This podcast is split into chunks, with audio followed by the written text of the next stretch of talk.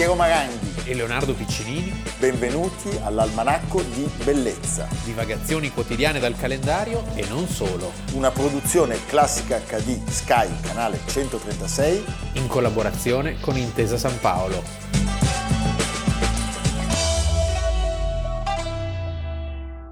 Almanacco di Bellezza, Leonardo Piccinini. Piero Maranghi. Prima di iniziare ringraziamo ancora una volta Sergio Robba E Anna Paccone.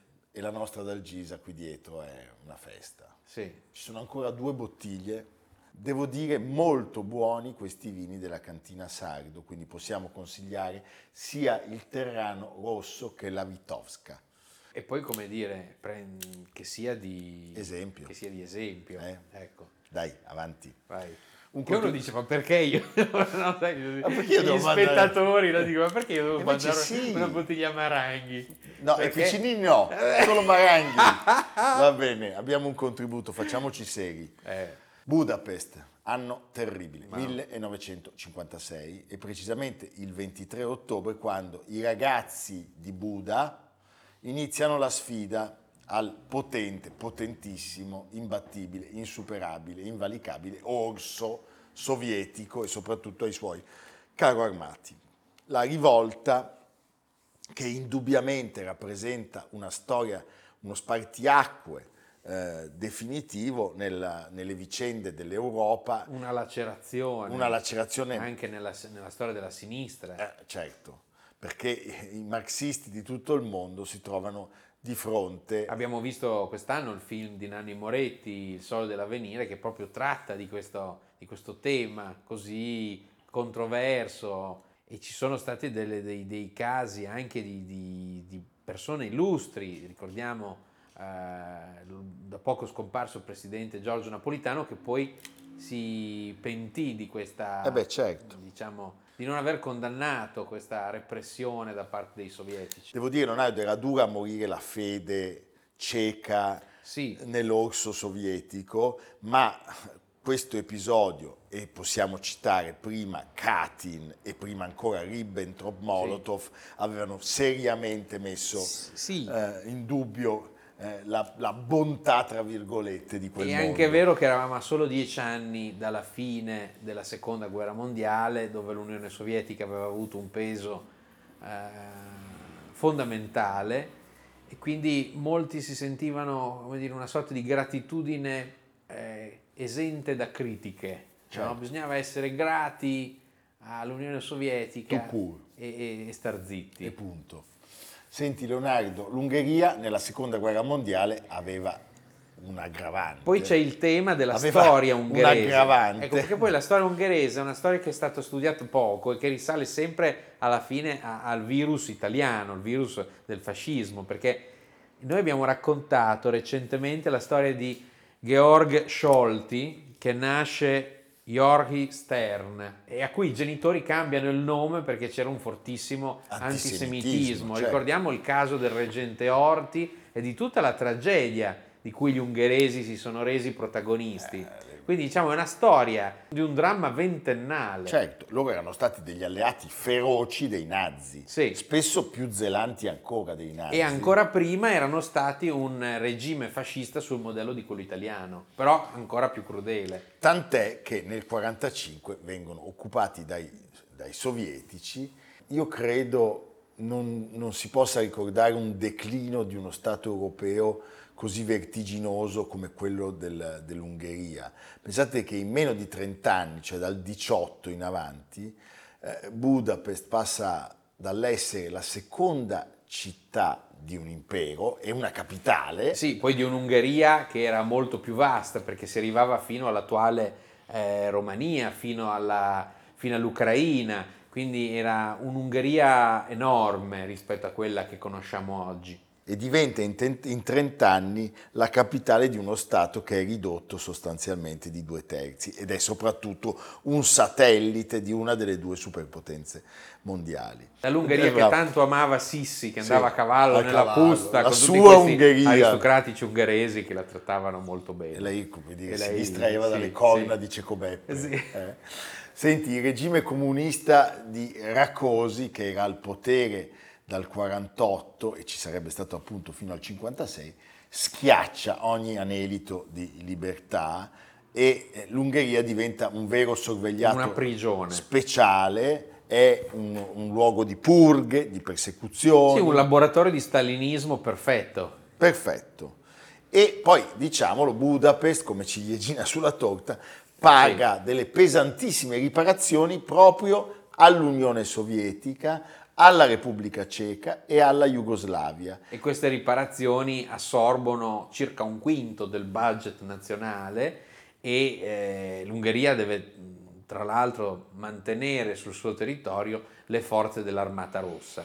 Allora, le cose Poi muore il ca- baffo. cambiare Tre anni dopo la morte del baffo, quando quello appunto che sorrideva, Khrushchev a Oh, da febbraio sorriso. legge il rapporto sui famosi crimini Scarpa. e gli errori, il cappellone del- di Stalin e eh, con l'incredulo auditorium del ventesimo congresso del PCUS eh, non parliamo della inferocita reazione di Togliatti in questa sede, si ha la sensazione che si possa respirare un po' un'aria nuova. La prima che si muove, Si come sempre, è la Polonia, che tra il 19 e il 21 ottobre certo, porta il revisionista Gomulka, Gomulka. eh, capo del Partito Operaio Unificato Polacco, dopo una prova di forza con i sovietici. Gomulka è sostenuto dagli studenti. Sì, siamo al 23 ottobre del 1956, viene organizzata una manifestazione studentesca organizzata in solidarietà con quelle operaie di Polonia e questa manifestazione in breve assume il carattere di insurrezione. Certo, e invece a Pest si organizza un'altra marcia, una marcia di protesta, sotto la statua di Sándor Petőfi, Sì. che era il poeta che nel 848 È il famoso 48 ungherese. aveva scatenato la rivoluzione leggendo una poesia. Allora, Il loro, leader il loro massimo- leader massimo è l'ex primo ministro Imre Nagy, che è l'oppositore numero uno di Raccosi, quindi del- degli stalinisti, di quelli di tradizione stalinista. che viene richiamato a furor di popolo a capo del governo dal comitato centrale del Partito Comunista, anche perché si ha il terrore eh, di una- di un- dell'esplosione di una rivolta antisovietica. Sì, Cioè, sembra che in un primo momento tenere insieme le cose. Sembra che in un primo momento il governo avesse chiesto aiuto a Mosca e non fosse stata percepita la rivolta per quel che era. Sostanzialmente si diceva sì, mh, non c'è bisogno di carri armati, la cosa si, si può contenere. Cosa succede? Che Noji da un lato cerca di restare nel solco della disciplina di partito, ma non scherza, cioè lui fa sciogliere la terribile polizia segreta stalinista, ordina la liberazione dei prigionieri politici e i cosiddetti nuovi patrioti e poi viene liberato anche il cardinale. Il cardinale Josef Minzenti, che era stato incarcerato nel 1948, comincia una sorta di strisciante guerra civile tra lealisti e rivoluzionari. Eh, il malcontento popolare si aggrega soprattutto nei consigli operai, che erano i portatori di istanze democratiche, sempre nell'ambito del, del socialismo. Certo. Erano loro che avevano portato al governo Nogi. Però un segno inequivocabile di dove si sta andando a parare è che a un certo punto incominciano a sventolare le bandiere ungheresi private della falce e il martello. Eh, certo che c'era anche una sopravvivenza di una certa borghesia che sperava nel ritorno del sistema multipartitico e del capitalismo. Eh, le richieste erano quelle della neutralità, del distacco dal patto di Varsavia e appunto del, prim- del pluripartitismo. E il primo novembre Nogi accoglie queste richieste e questo però è un passo insomma, più lungo della nell'abisso. Eh sì. C'è anche, ricordiamolo, il colonnello Pal Maleter che con i suoi soldati, pochi devo dire, passa a fianco dei rivoluzionari e eh, C'è l'incontro che racconta Sì. Indro Montanelli. Ero qui con il colonnello Maleter. lo volevo portare a Fuscecchio. no? E poi sparì e non si capì che Eh, fine aveva mamma fatto. mia, sì, te lo dico io che fine Sì. aveva fatto. Eh, eh, in quel momento, come avevamo detto prima, ci sono le truppe sovietiche di stanza in Ungheria. Allora, Mosca la chiama la minaccia controrivoluzionaria, controrivoluzionaria manda... barra fascista, perché sì, poi il certo, termine si presta sempre, sempre, a tutto. Manda due membri del comitato centrale per cercare di rimettere le cose a posto, eh, Mikoyan e Suslov. Che pensano che con un po' di vodka si risolva tutto. E quindi sì. dicono cerchiamo un compromesso Gomulka sì. con Nogi. Ma accade l'imprevisto perché, perché eh, il, il, 29 ottobre scoppia Vedi. la crisi di Suez e l'Inghilterra, Francia e Israele occupano il canale. Alla fine quel, quel, quel, quel, tema lì del Medio Oriente... È... La nazionalizzazione, beh, beh, pensa a cosa succede adesso, sì, di Nasser. Sì.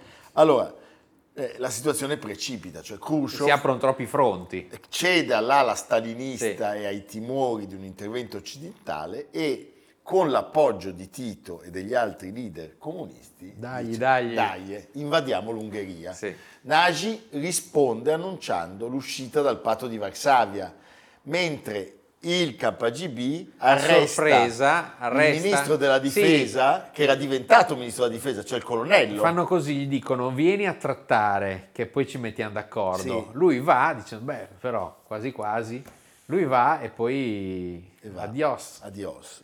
4 novembre, attacchi aerei, bombardamenti di artiglieria e carri armati che, potete ben immaginare, travolgono ogni ostacolo e eh, poco prima di Natale Budapest distrutta, 3.000 morti ungheresi, 700 quelli dell'Armata Rossa. Sì, pensa che questi 3.000 morti sono per i due terzi, sono proprio a Budapest, ci saranno parecchie decine di migliaia di internati in, in Ungheria e migliaia di deportati in URSS, ma soprattutto 200.000 saranno quelli che emigrano dall'Ungheria e si perde una fetta di, di intellettuali, di professionisti, cioè l'Ungheria con questa... L'Ungheria diciamo che per 30 anni... È decapitata. Sì. È decapitata. L'insediamento di Janos Kadar, che è un fedelissimo e che scatena le vendette. Tra l'altro ricordiamolo, Janos Kadar era uno dei pochi vecchi militanti comunisti che era scampato a quelle purghe dello stalinismo, dello stalinismo in, in, salsa certo. ungherese.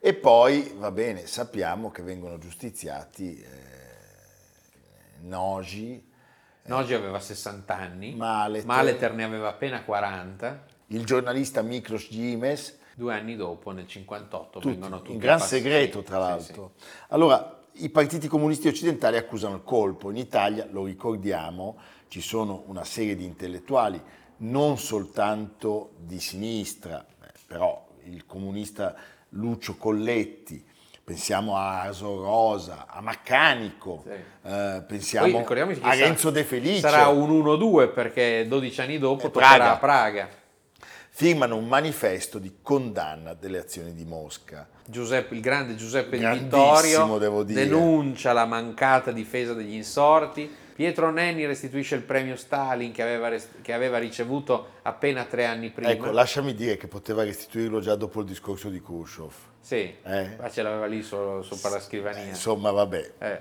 Togliatti, irremovibile, definisce reazionario il governo Noji e conia quell'ambigua espressione i fatti di Ungheria e il trentenne Giorgio Napolitano condanna come controrivoluzionari gli insorti ungheresi, poi 43 anni dopo l'Ungheria ritroverà la libertà il 23 ottobre del 1989. Ma come vediamo in questi ultimi tempi, non è che abbia proprio la libertà non è mai troppa. No, ecco, bravo Leonardo, sono d'accordo con te.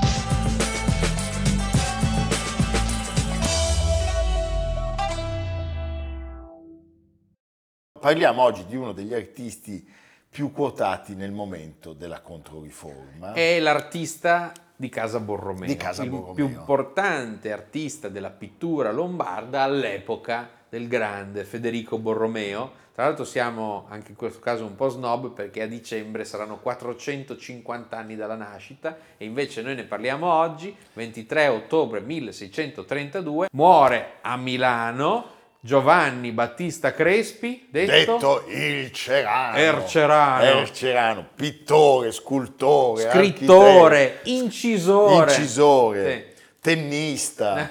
Forse, chissà. Allora, Cerano è una piccola località agricola, siamo nel Novarese. Piero si ci va sempre. Certo. A Cerano. A Cerano, a a Cerano. prendere il riso intrepido. eh?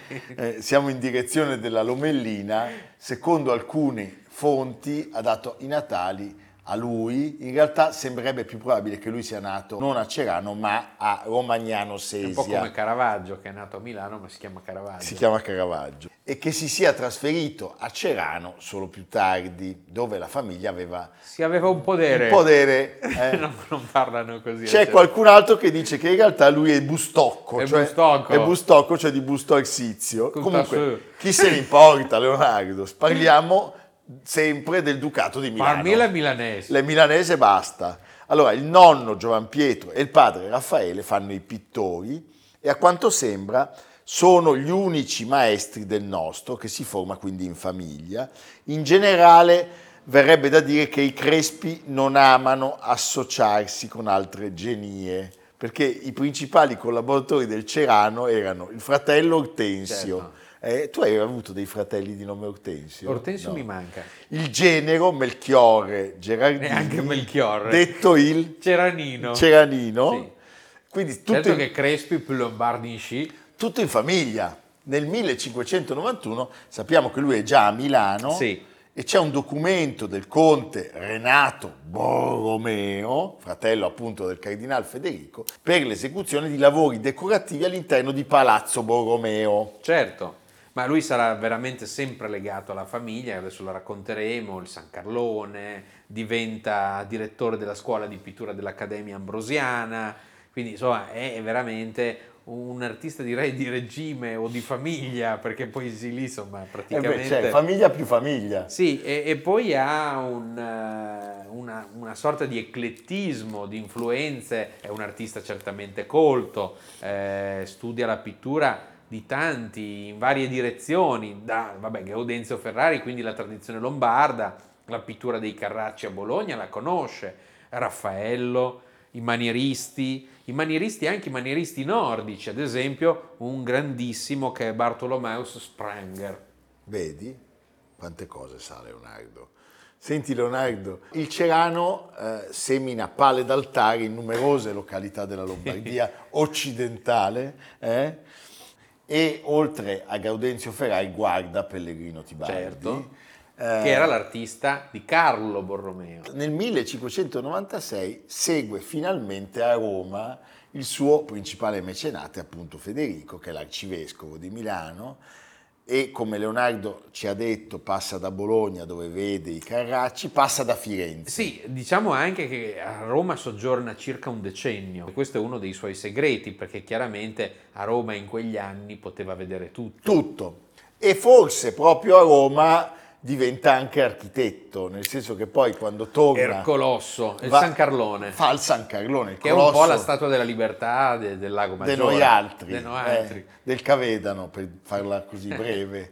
Eh, Ci sono molti disegni di quest'opera che purtroppo non conserviamo noi, Sì. sono al Metropolitan, va bene. Siamo cittadini Eh, del mondo, no? E il San Carlone, come viene soprannominato amorevolmente dagli abitanti del lago, Tra cui Piero Maranghi, anzi, un abitante del lago. ma io sono della sponda lombarda, caro. Vabbè, però se il lago è sempre quello. Le Noi- acque vanno di Loro hanno là. le ville, hanno la le isole, stessa. l'acqua non, non è la stessa. Non è la No, stessa. perché nella mia acqua fa... È meno torbida la No, sua. nella mia fa la pipì il procione, capisci? Ah, ecco. Quindi c'è tutto un effetto strano, vedi dei pesci che sono inebriati. Comunque lo chiamano il San Carlon Sì. eh, ed è fortemente appunto voluto dal solito Federico, Sì, in onore Borromeo tira l'altro. eh, del super cuginone Carlo. Eh, pensate, la costruzione del San Carlone inizia nel 1624 e si conclude mettono, eh. 74 anni dopo. Qua la proverbiale efficienza lombarda, infatti perché sono piemontesi. Ah. eh? Quando, Ma allora era tutta Lombardia. Sì, era tutta Lombardia.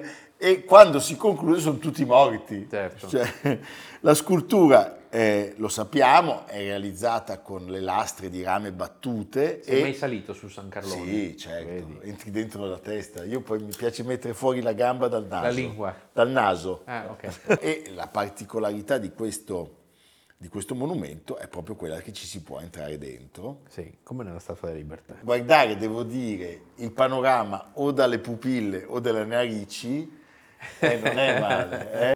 Pensate, è stata per anni la più grande statua cava del mondo, poi a un certo punto la Statua della Libertà di New York fatta dai francesi l'ha superata. Ma c'è un debito, Leonardo. C'è un debito perché l'alsaziano di Colmar, Frédéric Auguste Bartholdi, che ha progettato la Statua della Libertà, è stato ad Arona e sta- ha studiato bene il San Carlone per capire come fare. hai capito? Eh? Prima studia, poi va. Nei primi anni del Seicento è ancora a Milano il nostro Cerano, ci sono grandi commissioni, lui Celebra i fasti di, di San Carlo, eh, prima per la beatificazione e poi per la canonizzazione. È sempre lui a i famosi dirigere. quadroni, I quadroni. i quadroni che voi potete ammirare all'interno del Duomo di Milano. Quando vengono esposti. e Anche avrà- a Roma lui ha un certo avrà un ruolo sì. fondamentale nella, nella- nella progettazione, nella regia della cerimonia romana regista.